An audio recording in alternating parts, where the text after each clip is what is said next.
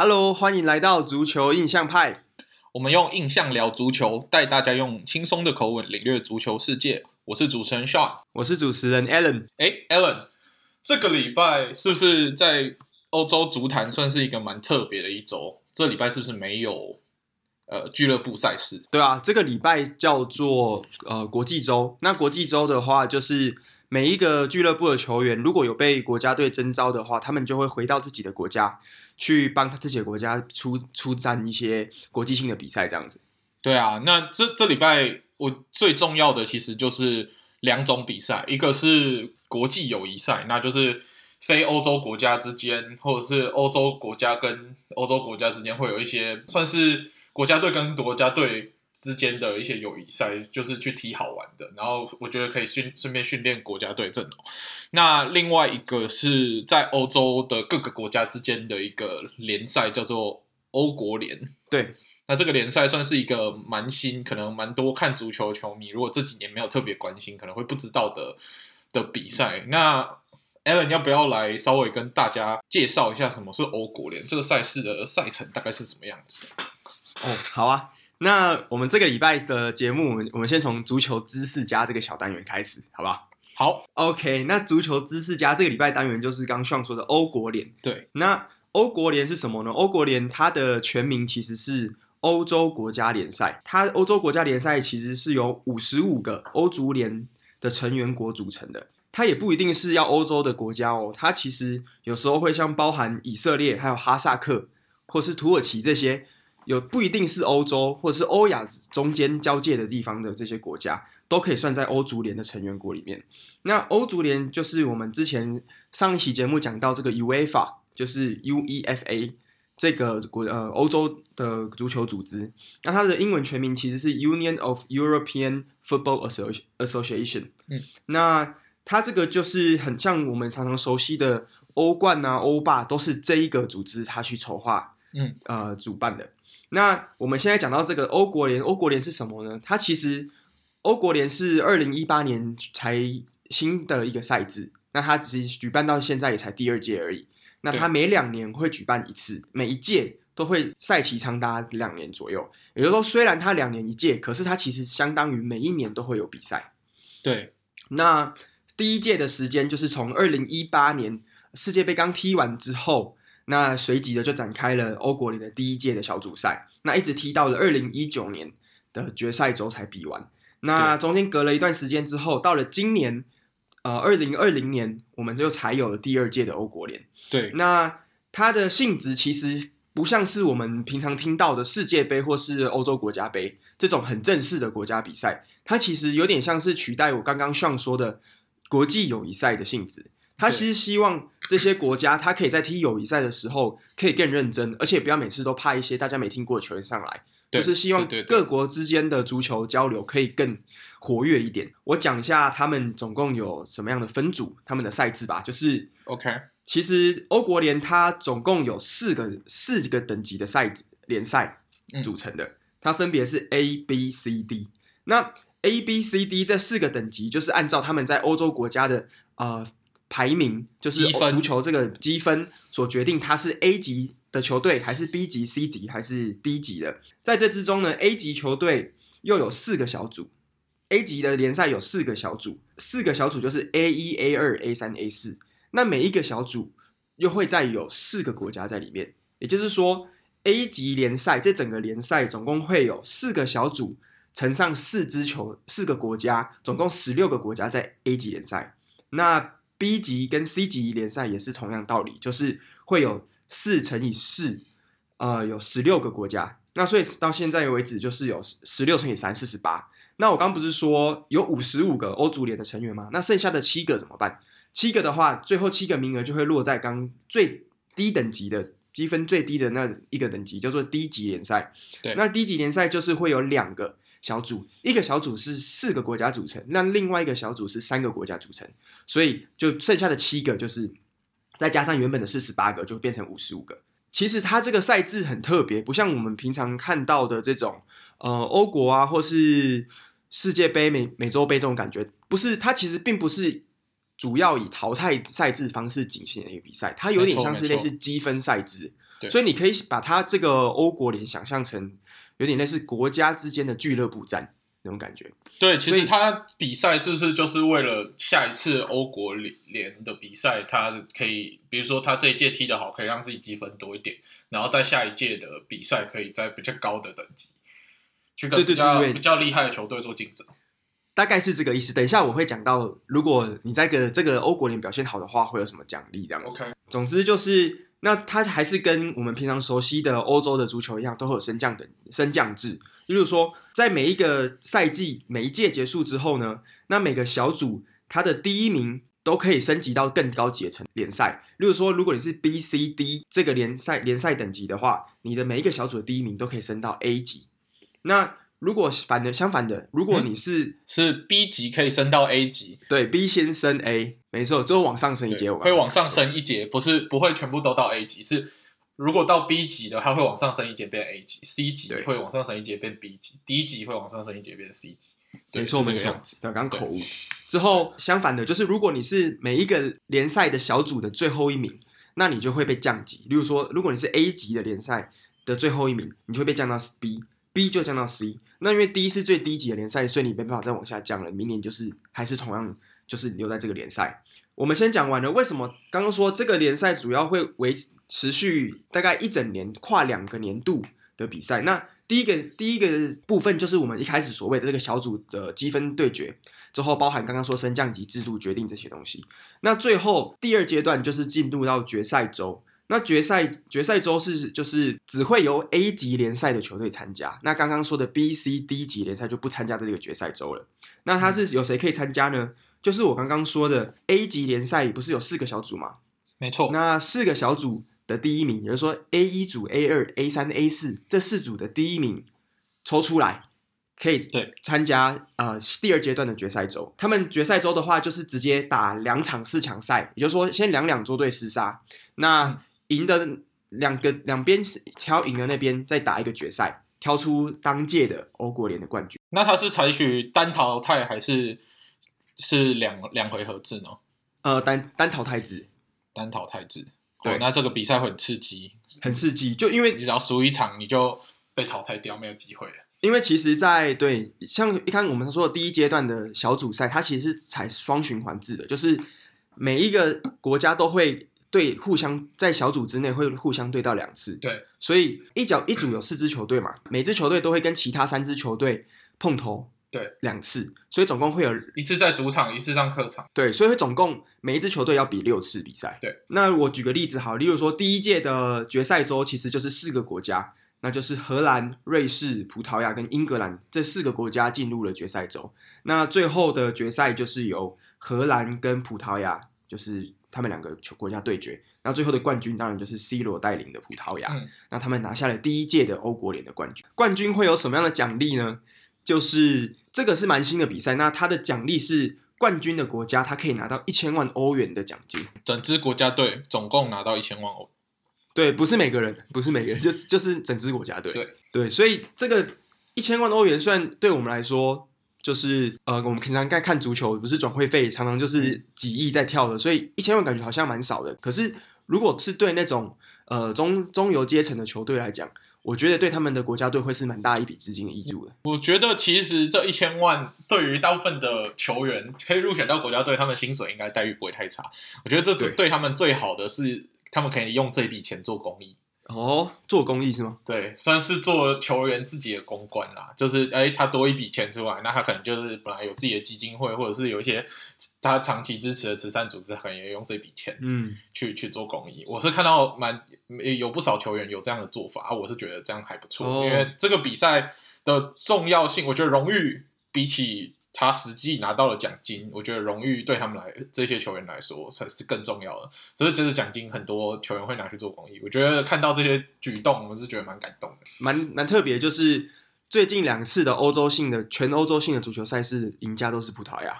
一六年的欧国杯，那一八年的欧欧国联这样子。葡萄牙现在有很多前有老中青三代在同一支球队里面，然后。每其实彼此的配合，我觉得都很好。老的有 C 罗、佩佩，然后年轻的又有 Bruno Fernandes，然后当打之年还有 Bernardo Silva 这些这些球员，我觉得他们融合的还蛮好。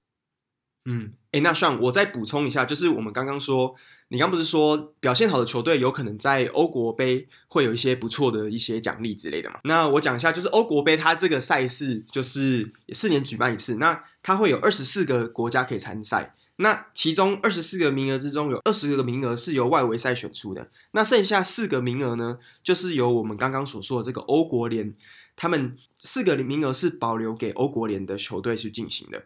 那要怎么进行呢？就是他们会把我们刚说的 A、B、C、D 四个等级的球队的每一个小组的第一名挑出来，也就是说 A 一、A 二、A 三、A 四之后 B 一、B 二、B 三、B 四，就是以此类推，每一个小组的第一名球队抽出来。那么他们去就可以一起去比一个附加赛的资格，也就是说，如果在这些球队里面有些人早就已经取得了前面二十个参加欧国杯的名额的话，那当然就不用参加了，那会顺会直接由下一个呃积分次多的球队递补。那总之就是，嗯，这些小组的第一名呢，就会去争夺剩下这四个席次，最终也就是这四个赢家就可以进入欧国杯。也就是欧洲足球的最高殿堂，这样子。Oh, 所以这个这个联赛看起来不重要，其实对于很多要挤进欧欧洲国家杯这个窄门的呃小国家来说，我觉得这个联赛算是他们要好好把握的一个机会。对啊，的确是因为二十个名国家的名额通常都会是被抢的欧洲强权先抢走嘛，那剩下的这四个就是可以给。可能比较边缘或是整体实力没有这么好的国家，也可以争取到参赛资格，这样对啊？所以就是这个礼拜我们特别介绍的足球知识加单元。对啊，那 Alan，你刚刚有说，你觉得你看你刚刚在介绍这些欧国联里面，你觉得有哪一个，比如说有哪一个等级的球队，你会觉得我们一般台湾的听众朋友会比较有兴趣知道吗？我在这边，我先把，既然我们都说有四个等级嘛，那我就直接把。最高等级的十六支球队先念出来给大家听听好了。今年对，我们给大家有一个概念，大概第一等就是最高等级的这个球队，十六支球队大概会是怎么样的等级？好啊，好啊。那 Alan 跟大家讲一下吧。就是它分 A 一、A 二、A 三、A 四嘛。那 A 一的话有四个国家，那分别是荷兰、意大利、还有波斯尼亚、赫塞哥维纳，还有波兰这四个国家。那 A 二的话分别是有英格兰、比利时、丹麦跟冰岛。A 三的话就是葡萄牙、法国、瑞典跟克罗埃西亚。A 第四组的话就是瑞士、西班牙、乌克兰还有德国。对，比较特别就是，你觉得这四组里面，你觉得哪一组的那个组合是最有趣的？我个人觉得是 A 三。哦，我也觉得是 A 三。对，因为 A 三有葡萄牙、法国、克罗埃西亚。那葡萄牙对法国是一六年呃欧洲国家杯冠军赛组合。对。法国对克罗埃西亚是二零一八年世界杯冠军的组合，所以我觉得这一组是算是三强鼎立，捉对厮杀。嗯、然后瑞典可能就比较比较衰一点，比较没有机会。对对啊，那这这一组的张力是最高，这组张力不错。剩下的其实蛮普蛮平均，大概就是两个强，两个还好。那可是第二组其实也第二组，也就是说刚说有英格兰、比利时的那一组，其实我蛮喜欢的，因为。我我最喜欢的联赛是英超，那比利时跟英格兰他们其实有非常非常多英超在英超打球的球员，所以看他们这两个国家对决的时候也是蛮刺激、蛮蛮爽的。对，而且他也是当年世界杯老老三跟老四。哎，对啊，刚刚说法国跟克罗埃西亚嘛，那现在是英格兰跟比利时，这这也是一个蛮有趣的组合。嗯，好，那我们就来稍微跟大家说说，呃，这礼拜欧国联的一些，呃，我们有看的一些，我觉得。蛮精彩的赛事，好啊。那这礼拜有有一场最重要的是，嗯，法国对葡萄牙，那就是我们的欧国杯的 rematch。嗯。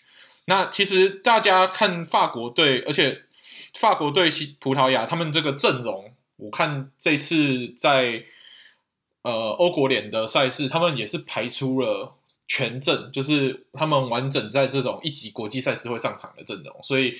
我们在法国队是可以看到 Antoine Griezmann，，可以看到 Pogba，，可以看到姆巴佩，可以看到 Giroud，，然后还可以看到 Kante，，然后后防线也是蛮整齐的，有帕瓦，有 Hernandez，然后还有呃乌帕梅卡诺这种我们平常在看的这些顶级的法国球星，全部都有在这场比赛上场。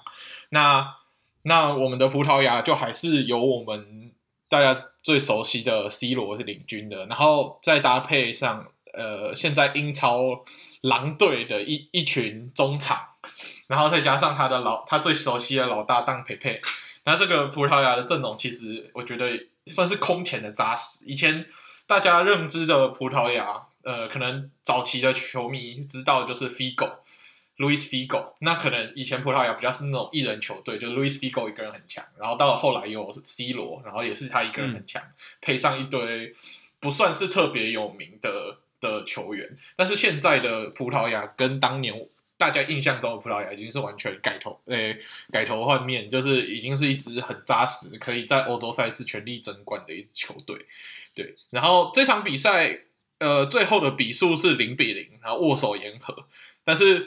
其实比赛内容会远比我们看到这个结果还要更精彩，因为其实我们看到法国在整个呃对于球的控制，你可以看到 Conte 这个很重要的世界最强 CDM，就是防守中场，他在整个对后腰对于球的扫荡，还有把球争回来的那个那个。能力真的是世界级的，你可以往往看到法国中场，因为法国中场有一个他们比较年轻的中场叫 Rabiot，、嗯、那他他其实蛮有天赋的一个球员，然后踢球他也比较花俏，那比较花俏又年轻没有经验的话，常常会有一个问题是，他可能对球的保护性不是很好。他我们知道这个球员的，你去看他在俱乐部在尤文图斯的比赛，你看看看到他有这个问题，但是。在国家队，他很幸运有康特这个前辈保护他的球，所以他如果不小心掉球的话，其实康特常常都会一个箭步又把球抢回来。然后，然后在法国，我觉得可以观察的是 Griezmann 跟 Pogba 这两个球员，因为这两个球员，我们如果你有在关心他们在各自的俱乐部的话，你可以发现这两个球员其实，在俱乐部没有踢到一个非常适合他的位置。像 Pogba，他虽然是中场，不过他。他的特色是手长脚长，那手长脚长其实对中场，如果你需要对球保护好，手长脚长其实会是一个劣势。他虽然一个箭步就可以过人，或者是跑的速度很蛮快，可是你你协调性会稍微差一点，可能对球的保护性也没那么好。所以一一样，像我刚刚说到，他们他后面他还有坎特在帮他擦屁股，所以他其实，在法国队踢球的时候，他是可以完全把他。平常控球的这种灵性展现出来，不用担心说哦、因为可能有点花招，然后就被断球造成失误这种问题。然后另外一个可以关注的点是，呃，Antoine Griezmann，其实他在巴塞隆纳，其实我们这几年看他转转队到巴塞隆纳的时候，我们看他踢球，其实往往踢得有点迷茫，他不知道自己的定位是什么。是主要原因还是因为他在球场上定位跟梅西实在太重叠了啊。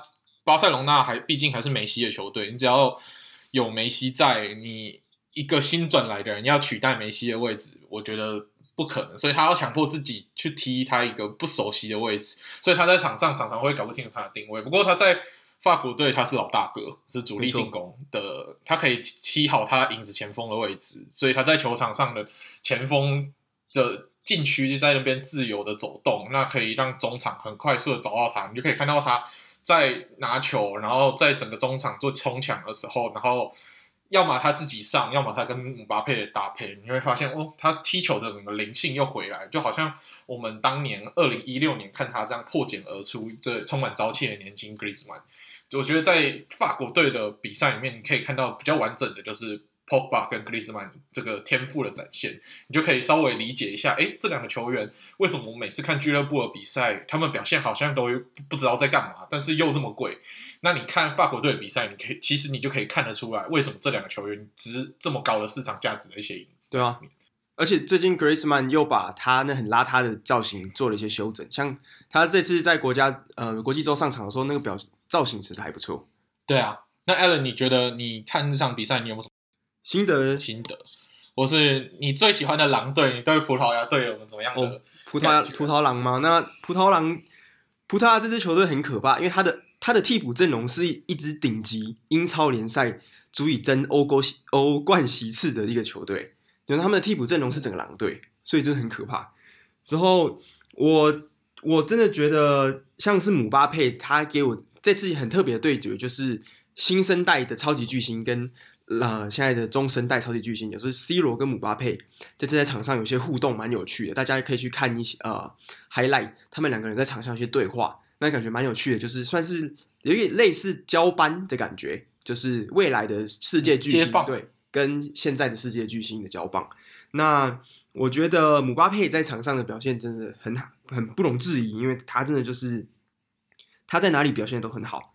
那我觉得 Kante C 罗呢？你说 C 罗吗？C 罗的话，我昨天因为昨天那场比赛我没有看看到全部，我因为我那时候呃下半场回来。不过我比较有印象是，就是一 C 罗一拿到球就直接摔在地上。那接着回来的时候，呃，法国的。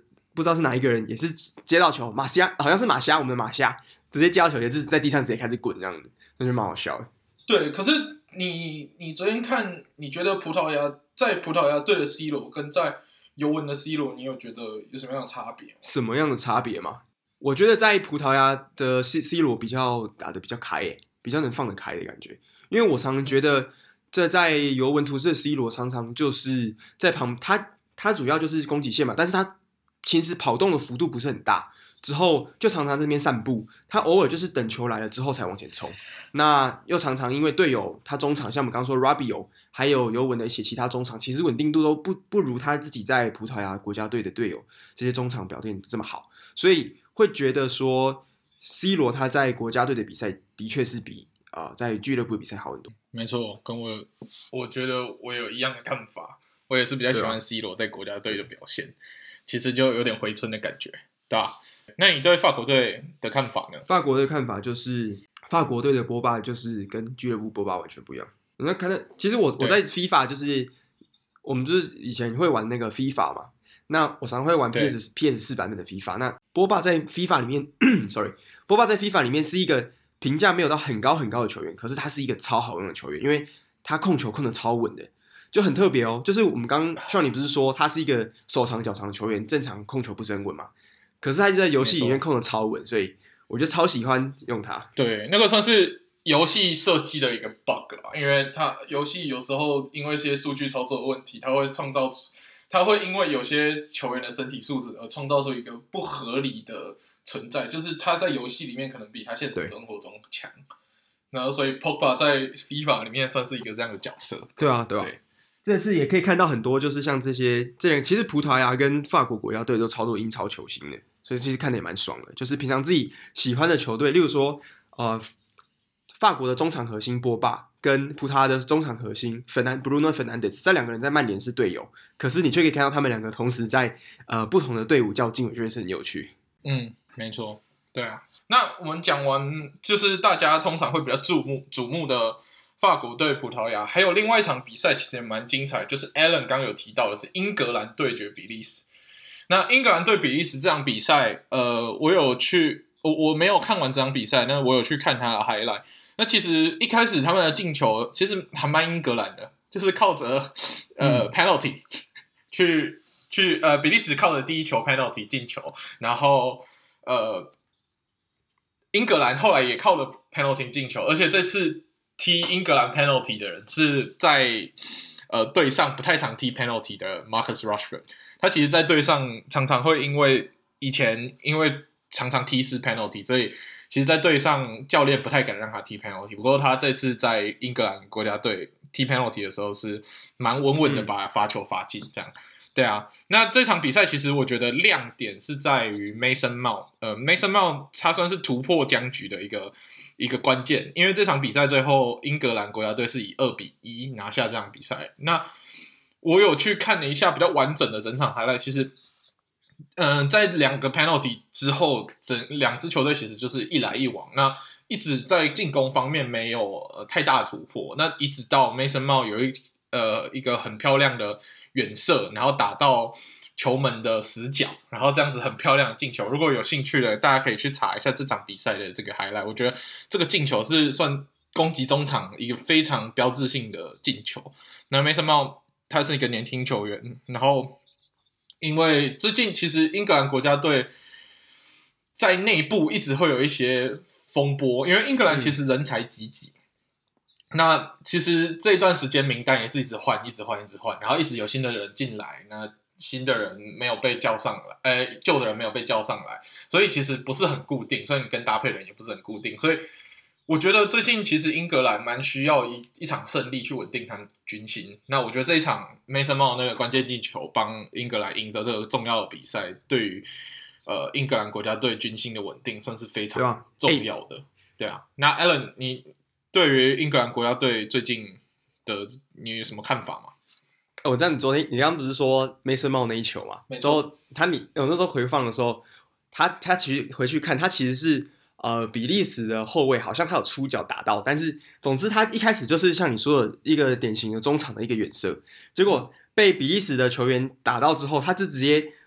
不知道为什么他那个球就突然往天空冲，之后变成一个 rainbow 的感觉，你知道，他就是变成一个 rainbow shot，嗯、之后超诡异，之后很慢的的感觉，直接下坠，之后掉到远角，直接进去。不过这种球一般不会算 on goal 啊，因为它这是算是一个来不及反应插到的，然后形成一个很漂亮的角度进球。那这种球通常会算就是射门的人射进。而且我觉得，如果原本防守球员没有碰到，那应该还是会射正，只是角度不会那么刁钻。OK，那。这这场比赛，我觉得亮点就是我每集节目都要讲一次，每次都要讲到糖糖，真的是，就是亮点就是我们糖糖的前锋就是 Dominic Calvert-Lewin，那他这个球员因为最近在英超表现真的是太好了，之后所以他就被征召到国家队，那这场比赛他也是担任了先发的中锋，就是现在披披上了国家队九号战袍这样子，那他。我觉得这场比赛还蛮值得注意的，就是除了 Mason Mount 跟 Rushford 以外，我觉得还有呃利兹联他们的 Calvin Phillips 也是，就是最近被征召到国家队，那这场比赛也有替补上场。那身为利鸟球迷最开心的就是我们的亨队终于回来，终于上场了。对啊，我觉得其实亨队因为之前伤势的关系，对，那他可以利用这个，我觉得强度算比较。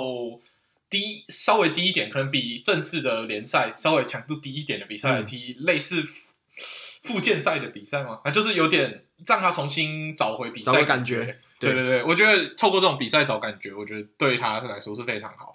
然后刚刚 Alan 有提到 Calvert-Lewin 是穿九号，那通常在英格兰踢九号的 Harry Kane 就是穿上二十号，然后在替补席。对啊，不过。他没有先发是合情合理，不是因为教练要冰他，而是因为他其实，呃，在这个国际周之前，他的联赛还有俱乐部的比赛实在是上场太频繁了，他有点就是疲劳的状态。然后，其实穆里尼奥在进入国际周的时候，也有在记者会上开玩笑说，他希望英格兰国家队的教练不要太常用他，所以英格兰国家队的教练就想说，好，那就。我们让他就是当做一个球队精神象征，把他征召进来，那把他放在替补席，那可能比赛后面剩一点点时间可以让他上场跑一跑，那保以保护他为主的这个状态。嗯，对啊。那英格兰也人才济济啊，所以我觉得还有很多人可以练。那 Harry Kane 他的实力毋庸置疑嘛，那他最其实对于这种实力毋庸置疑的球员来说，最重要是要保持健康的部分。那我觉得英格兰这样做对他来说是蛮好的。哎，那算我来一个冷知识好了。那你知道我们刚刚说英格兰人才济济嘛？那你知道现在全欧洲国家队就是整个球队球员身价组合排名最高的前三名国家是哪三个国家？嗯，有英格兰，有，英格兰是第一名，世界第一名。有法国，有，也有法国第二名。那你不要猜猜第三名是谁？第三名，猜一下。葡，该不会是我们刚讲过的葡萄牙？不是，不是，但是跟你也跟我们两个很有关系哦。很有关系吗？那就是德国。没错，德国。但是德国，德国，等一下我们再酸，我们等一下再酸。我们等一下，我们有留了一个很完整的部分是要来讨论德国的部分。对对对，那个等一下我们再说它。对，那。接下来我们在讲德国之前，我想要稍微跟大家介绍一下一个大家会比较常忽略的国家，是挪威的比赛。那、嗯、挪威，大家呃，我我们是有在关注德甲的球呃的球迷，然后我最喜欢的球队是多特蒙德嘛。那多特蒙德的当家中就是中锋，就是厄林哈伦，那他是也是在今年入选挪威的成人国家成人队这样，然后。他在对罗罗马尼亚的比赛涉入了帽子戏法，那这也是挪威国家队魁违二十四年的第一次帽子戏法。因为挪威我们大家都知道，他算是土地很大，但是人口很少的国家，所以它其实出产的足球员不会太多。他们虽然也踢足球，但是出产强力的球员不多。但是现在可以算是、嗯、呃挪威的黄金世代，因为在中场有呃来自皇马的。呃，Martin Odegaard 在前锋有 Erling Haaland，那 Martin Odegaard 在哈哈伦的帽子戏法也贡献了两次助攻，对啊。然后哈伦其实他上就是我们说睽违二十四年嘛，那其实，在上一次挪威国家队有帽子戏法这个表现的时候，是哈伦的爸爸当初是在。呃，挪威国家队里面，所以二十四年后换他儿子去创造帽子戏法的，我觉得这是一个蛮有趣的记录。然后，如果有兴趣的球的球迷，也可以去看一下这场比赛海赖我们就可以看到 Erling Haaland 这个一百九十几公分的大型前锋，到底在处理球是多么细腻，然后是。就是，然后也可以看看 Martin Odegaard 这个攻击中场，他那个传球的算是锐利程度，然后精准度，去找到哈伦，然后去成功进球。我觉得这非常的精彩。如果喜欢看这种进球 highlight 的，绝对不能错过这场比赛的 highlight。对，对啊，真的，对啊。那最后我们欧我们国家队的部分，最后就要来讲到我们爱的最深，也伤我们最深的德国队。嗯，德国队真的是有点不想讲哎，真的每次都讲到伤心。来聊聊德国队吧，没有都没有开心的事。今年德国队的状况，对啊，今年德国队的状况，你 Alan，我你今年德国队的赛事应该也没有少看吧？几乎都有看到。德国啊，我德国就都只看拜仁的比赛啊。哦，这这么可怜哦，都多啊，只能看拜仁比赛。啊，都赢啊，拜仁太悲哀了吧？对啊，真的太悲哀了，没有到悲哀啦，OK 啦，我觉得还不对我而言蛮悲哀的啊，只能看拜仁比赛。我每次我每次 我我小时候看球的时候，我支持的球队都输，你看我现在看拜仁每场都赢，什么觉得自己对自己突然很有信心。哦，OK，所以就是适合 bandwagon 上车的球队，很适合，很适合。嗯，那现在的德国国家队跟拜仁还有画上等号吗？完全没有，完完全全没有。说说实在的。Allen 刚刚说拜仁都不会都不会输，其实德国国家队也都不会输，但也不会赢，他们也都不会赢。今年德国国家队最大的问题是，呃，在对上乌克兰二比一的获胜之前，今年德国国家队没有赢过球，哇，完全没有赢过球。对瑞士，不管是一比一，对啊，踢平；对西班牙一比一踢平。那我们要来讲的第一场比赛。就是要来细细讲的第一场比赛是对土耳其三比三平手。对，他他不是欧国联的比赛，它是一场友谊赛。对，那 Allen，你要不要用欧国联的概念告诉一下听众朋友，土耳其在欧国联的赛事是哪一个阶层的球队？哦，我们刚刚不是说欧国联有不一定有欧洲国家嘛？那土耳其它也是参加在欧国联这个赛制里面的其中一个国家。那。土耳其的话，它是分，你要知道，想象德国跟土耳其的实力差距，就可以想，德国是 A 级联赛，那土耳其呢？土耳其是目前在 B 级联赛，它的小组的第三名哦，结果还可以踢到三比三平手，还可以被这种球队进三球。对，说实在的，呃，德国队前面的进球，我是看得蛮开心，因为其实其前面一比一的，这就是前面德国队今年比的另外两场欧国联一比一的和局。看到德国队的进攻有点阻塞的那种感觉，就一直觉得说，哎，德国队在二零一四年拿下世界杯之后，好像一直面临一个困境，就是他们没有一个好的呃中前锋去去当做支点，然后让他们非常强大的呃锋线还有中场。的进进攻火力得到一种释放，所以有点卡住的感觉。那在对土耳其，因为土耳其刚刚 Allen 说，他算是跟德国实力落差比较大的球队，所以他的后防其实没有呃欧洲一线球队那么强，所以他其实去进进三球，我觉得算是蛮对得起他们的进攻火力。然后像有一些新入选的球员，像 Neuhaus 也进了他国家队的第一球，然后 Vashmeet 就是我们。最喜欢呃，我我自己私心还蛮喜欢我们 Freiburg 前球员也有也有进球这样，所以这场比赛其实一开始是看得蛮开心，可是到了下半场的时候，德国的老毛病就犯，他开始在防守出了很多纰漏，然后就守不住这场比赛的领先。而且我们可以很明显的看到，这个不是因为土耳其国家队太强，真的是因为德国队守不住。因为其实我看到后期，呃，德国队在领先的时候，Joachim 呃 Löw 就是德国队总教练，其实他在球员的调度上都算有蛮合理的调度，就是在比赛后期要加强防守的时候，他是有把进攻球员撤下来，然后换、嗯、呃中后卫后卫球员上去，就是想要达到。呃，摆大巴，然后去防守的那个阵势，所以代表他有这个企图，是想要守住比赛。那最后还被逼和，我觉得这代表他的战术出了一些问题，还有球员可能没有办法执行教练所要给他下达的战术。那这一点其实我觉得以德国这个传统强权是蛮不应该的，对啊。然后像前一阵子我有看到一本书，他就在讲就是德国足球队。我现在听到这句话，我觉得蛮讽刺的。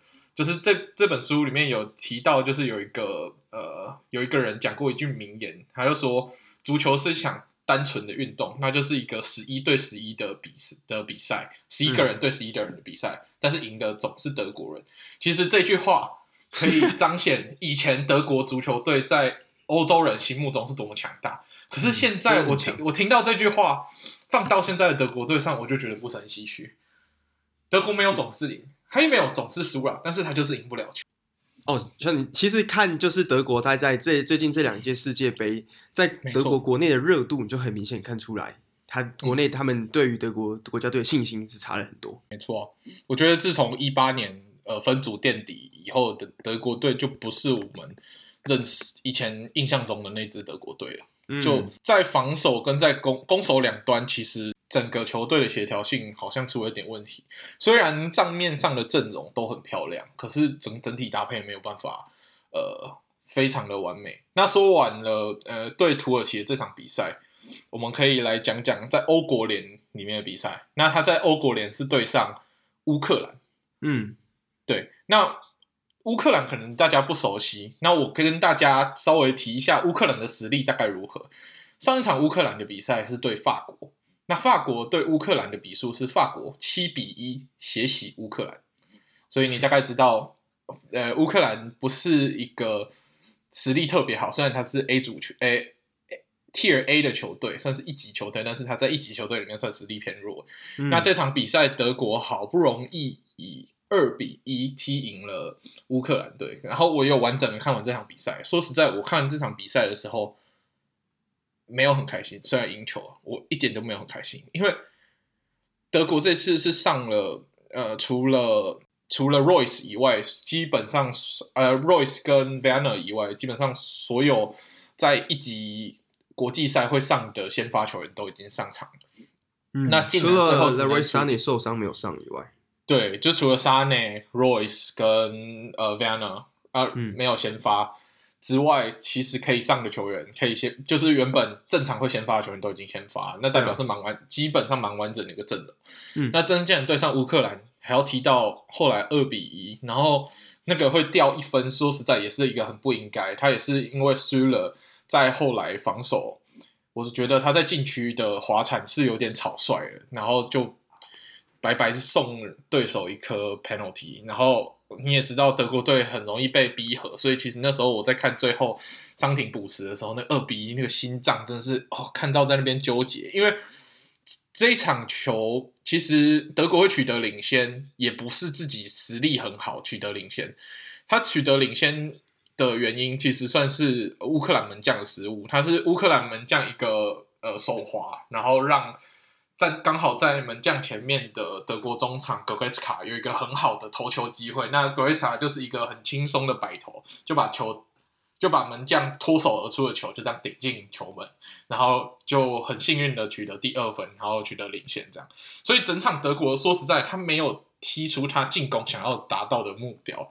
然后我我在看德国队的时候，因为我们最近我还蛮常看英超的比赛。那在英超，他是很注重呃运动战，所以在踢防守反击的时候，我们都可以看到球队很积极的去做跑动，然后去寻寻找呃攻击的漏洞，然后去去去针对那个防守漏洞做攻击。但是德国队在踢防守反击的时候，常常都会带球的人跑到一半停下来，然后就被防守线追上来。所以进攻就会卡住。那我就觉得看起来就是一个很不是很顺畅比赛，所以这场比赛就是就算赢球了，我身为一个以前这么喜欢看德国队的球迷，现在看德国队，我真的是只有无限的感叹。所以我觉得，如果听众有很久没有看呃国际比赛，然后很久没有看世界杯，然后对德国队印象是很好的的球迷，然后想要重温以前我们对德国那么好的印象的话，我是建议你这这几年的国际赛先不要看德国，因为会有点失望，然后会有点生气，有点失望。你我如果你不怕生气又失望，你可以看啦。但是如果你想要看到以前那种你印象中很美好的德国队的话，我建议你这几年先不要看，你可以先转去看法国队、英格兰，或者是比利时，或者甚至葡萄牙这些球队的踢球的风格，可能你会看的比较舒服，对吧？嗯、那 Alan，你觉得你对德国队有怎么样的看法吗？你有像我一样这么恨铁不成钢吗？恨铁不成钢啊，真的是。啊、现在那个。昨天这场比赛，德国对乌克兰，大家知道这个持球率是多少吗？是我看一下，七十二点九 percent 对上二十七点一 percent 诶，也就是说，德国他有百分之七十的时间都在控球，结果他竟然只进了两颗，而且他里面，像你是不是昨天有跟我讲说他射正了几次，只进了两颗球？我印象中他射正超过了十次，射正哦，所以还不是射门，是射正超过十次。不是射门，是射正超过十次。那最后转换成进球只有两颗，那这是所以这就凸显了德国最大的问题，就是在 Closer 退休之后，德国完全没有任何一个人可以扛起他们进攻的重责大任。对，那虽然他们的中场对在 Klose 退休，Mario Gomez 也没有办法再踢国家队，这个情况下，德国现在真的没有足够高的中锋去去 cover。而且以前的德国希望呃 Mario Götze 也因为受伤，所以。现在就直接消失在主五大联赛赛场上了。对，现在他转到荷甲的 PSV 去了，是蛮不胜唏嘘的。所以我看德国队就是他其实中场都不是他们最大问题，因为中场他们有 Tony Kroos，还有就是一些蛮就是还是中生代的一些德国球员在撑场，所以是倒是不不是很担心。重点就是攻击线在这一两年，嗯、我觉得 Gnabry 跟 Sunny 大概可能还有 Vianer，就看他们这未来怎么造化了。对啊，菲菲安娜说实在的，我们看他在英超也还没有真的把他应该展现出来的实力展现出来。嗯、他也常常在那种大比赛会有卡弹的情况，该进球的时候常常会踢飞，那进球效率不佳的问题。对啊，所以德国队这个重建期还有点久啊。所以像我们这种喜欢德国队的球迷，还是会有点感叹。不过我们可以来聊聊我们对于德国队的一些有趣的事情啊，不要那么沉重，让让节目气氛轻松一点，对吧？Alan 要不要来？我我没有，我刚就是要跟你讲这个有趣的事情。对啊，Alan 要不要来跟听众分享一下你你最近有没有一些关于德国足球有有趣的事情？好，我我最我分享一个，因为我最近我们现在德国，我现在还是德国的，算是暑假吧，也就是说，呃，德国的学期跟学期中间有一个长有长假。对，那我最近在长假的时候就在德国的医院做实习。那实习的时候我就遇到一个爷爷，那爷爷他是我是在纽伦堡这个地区附近做实习，那我就遇到了一个爷爷，我就问他说：“哎，爷爷你有没有在看足球？”之后爷爷说：“有啊，他有在看。”我就说：“嗯，纽伦堡巴伐利亚，他应该是拜仁球迷吧？”之后我就跟他说：“哎，爷爷爷，你是你是不是拜仁球迷？”我原本想要跟他讨论一下，我今天看拜仁的比赛都都拜仁都会赢之类的，结果你知道？像你知道爷爷跟我说他是哪一队的球迷吗？哪一队啊？超扯，多特蒙德 啊！多特蒙德吗？哇，跟你一样，我破音不好意思。真的是个值值得尊敬的爷爷，我真的很喜欢这个爷爷，听到就直接喜欢。在巴伐利亚之后是支持多特蒙德的球迷，尊敬，真的是，对，尊敬尊敬。结果我就一挖不得了，我就持续挖这个爷爷的历史，我就问他说：“爷，你怎么会？”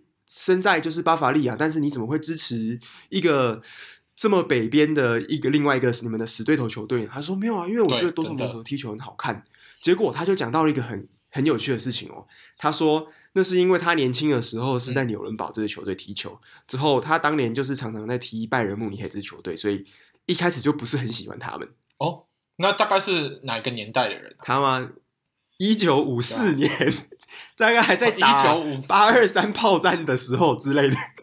哦，一九五四年，我跟我可以跟各位听众科普一下，其实德甲联赛算是一个蛮晚期才创创立的联赛，他是在一九六二六三年的时候才创立的，所以一九五四年的时候还没有德甲联赛这个联赛，所以那个爷爷踢的是一个地区联赛。那他们他说当时的德国又有分成，就是呃东德联赛、西德联赛、北德、南德，就是有一些分区区域性的联赛这样子。之后他那时候跟我说，他有踢呃纽伦堡 FC，之后结果他之后转到了一个球队，哦、应该如果有看德甲的球迷应该是蛮熟悉的，也就是说他当当时转到了德国的北边的球队，就是汉诺威九十六支，蛮老牌的球队。对对，但是现在很可惜在德乙。对，之后我就对，之后所以我就觉得，你看德国，他这个国家就是会踢球的人，他这个足球文化其实很深厚。然后我在我在实习遇到一个爷爷随便随口讲，他就是以前在成过踢过呃足球的职业运动员这样子，对吧？蛮蛮有蛮有趣的。而且他跟我讲很有趣，就是他说那个时候足球员呃他踢的时候，一九五四年一个月的足球员薪水是。当时的两百马克，嗯，那我是不太会换算，但是我可以想象两百马克在当时应该算是还不错的薪水，对，应该是中高阶层的薪水，应该是中高了，但是跟现在的球员薪水当然是完全不能比啦。对啊，之后他就，而且我上网查了一下，就是一九五四年当年的啊汉诺威这支球队，你知道他当年是有什么样的殊荣吗？有什么样的殊荣？他当年好像赢得了德国，就是当年。最高级联赛的赛事冠军哦，这么强！所以我遇到的爷爷，maybe 他可能是其中一个冠军的成员哦。Real champion，Real champion，对，我那时候应该跟他要签名。对啊，搞不好他在汉诺威地区是。无人不知，无人不晓，只是我们身为台湾人不太知道而已。可能知道他的人都不在。哦，对，也有可能 知道他的人跟他都不在。岁月，岁月，没错。那个时候还是韩战才刚结束。对啊，那时候台湾有状况。对，那时候台湾都还没有 职业运动。第七舰队还在我们台湾海峡绕这样。对，没错。先不讲这个。之后，那对啊，我就讲到德国。哎，那像你有没有在德国有遇过一些就是跟足球有趣有？呃，有相关之后有趣的事情，嗯，我会跟大家分享一下我在今年遇到德国国家队成员的故事。那呃，哦，因为我是这么巧，对，我在 Freiburg 念书，然后其实 Freiburg 它是在呃黑森林地区。那黑森林地区其实蛮巧的是，它其实孕育了蛮多德国足球人才，像是 Jürgen Klopp 也是黑森林的人。然后现在德国国家队的教练那个 Löw，他也算是 Freiburg 附近的人，所以这两个人其实都蛮重要的。那今天我要借跟大家说，我遇到的球员就是现在呃，通常在德国国家队会正选的中后卫 Matthias Ginter。那 Matthias Ginter 其实在当年、嗯、呃二零一四年德国国家队在世界杯夺冠的时候，他算是整支德国国家队最年轻的球员。那时候他好像才二十一岁，那那时候的。待的球队就是我们 ST Freiburg，对，嗯，然后那我为什么会遇到他呢？是因为刚好我在我们呃 Freiburg 的社群的 Instagram 上面，我就有看到说，哎，他的基金会有发一篇广告文，他说，哎，他会去在 Freiburg 的某一间叙利亚餐厅办签名会，然后就哎，好难得会有这种东西，那是什么时候呢？刚好我看到的时候是早上，那他刚好是在我看到的那当天下午。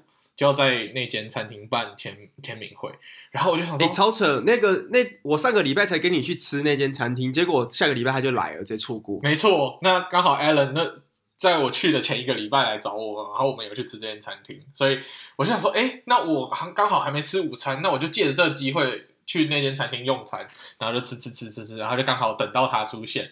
那那个时候刚好我们在德国超市有那个球收集德国国家队球员卡。然后我就拿着他球员卡去给他签名，然后跟他握手，然后跟他说我是他的球迷，然后就觉得哇，第一次见到真的足球员的感觉，真的还是不一样。不过我必须说，真的遇到足球员，我本来想象他会比如说很粗，然后很壮，但是其实还好，他身材蛮高，但是其实身形算蛮纤细的，不会像我们印象中可能看看到棒球员或是篮球员就是很粗大一只。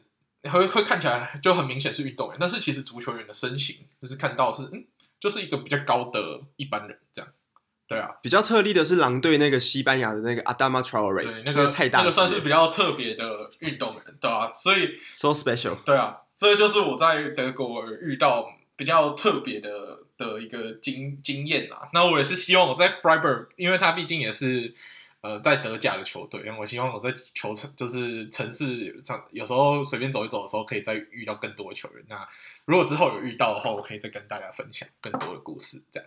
哎、欸，而且 Matthias Ginter 他去昨天在对乌克兰的比赛还有进球，哎，对啊，那是蛮精彩的。他那个进球算是，虽然、嗯、他那个进球真的很精彩，是因为如果有看有去看 highlight，你会发现那球其实都是以后卫发起的进攻。那一球是 Rudiger 一个很帅气的突破之后。把球传给了 Gnabry，Gnabry 再传给 Ginter，、嗯、最后 Ginter 帅气的射射射门进球，所以你会发现，哇、嗯哦，德国队好像后防的进攻火力还比前锋还要更更旺盛。哦，对啊，对啊，其实以前也是啊，以前的博阿滕也是一个以传球见长的后卫，没错。不过。我们真的爱之深责之切啊！我们在外面批评德国队，不是希望他继续堕落，我们是希因为希望喜欢他，希望他好，我们才会有对他有这些批评指教。那希望他这几年可以振作一点，呃，毕竟明年就要踢欧国杯，也不想看到德国队像上次世界杯一样早早早早就被淘汰。毕竟德国在欧洲算是足球大国，嗯，看到如果就是这样继续堕落下去的话，可能会 对德国足球产业很伤。对吧？希望他们好好讲。好消息，他这次不会遇再遇到墨西哥跟南韩。好消息。可是这一次欧国杯有可能会遇到意大利哦。那我觉得更不好惹。对，因为德国的传统就是不管踢谁都会，只要遇到意大利队，一定会遇有一场恶战。那常常往往都是输球的一边。对啊。对对对，所以不意大利魔咒，对，不太好惹。哇，这个这个也不不好惹。对啊，都什么都难，没错。OK，那我们今天的节目就到这边。那 Alan 最后有有还有话要跟各位听众朋友讲。好，又是我来 Alan，就是如果大家觉得喜欢我们节目，或是刚听到我们节目觉得不错的话，那都欢迎到 Podcast Apple Podcast 平台留言，之后并给我们五星评论。如果喜欢的话。那如果你们有些人是用听呃 Spotify 或 KKBox 或是 Google Podcast 这个平台没办法留言的话，那欢迎大家到我们的 IG 账号粉丝团跟我们一起互动哦。我们的名字叫做足球印象派，或者是你用英文搜寻 Football 做底线 Impressionism，就是足球印象派直翻的英文也可以找到我们这样子。那我们常常在上面发一些很好笑的梗图，像是最近我们发。什么德甲神奇宝贝之类的，大家可以偶尔上去看看这样子。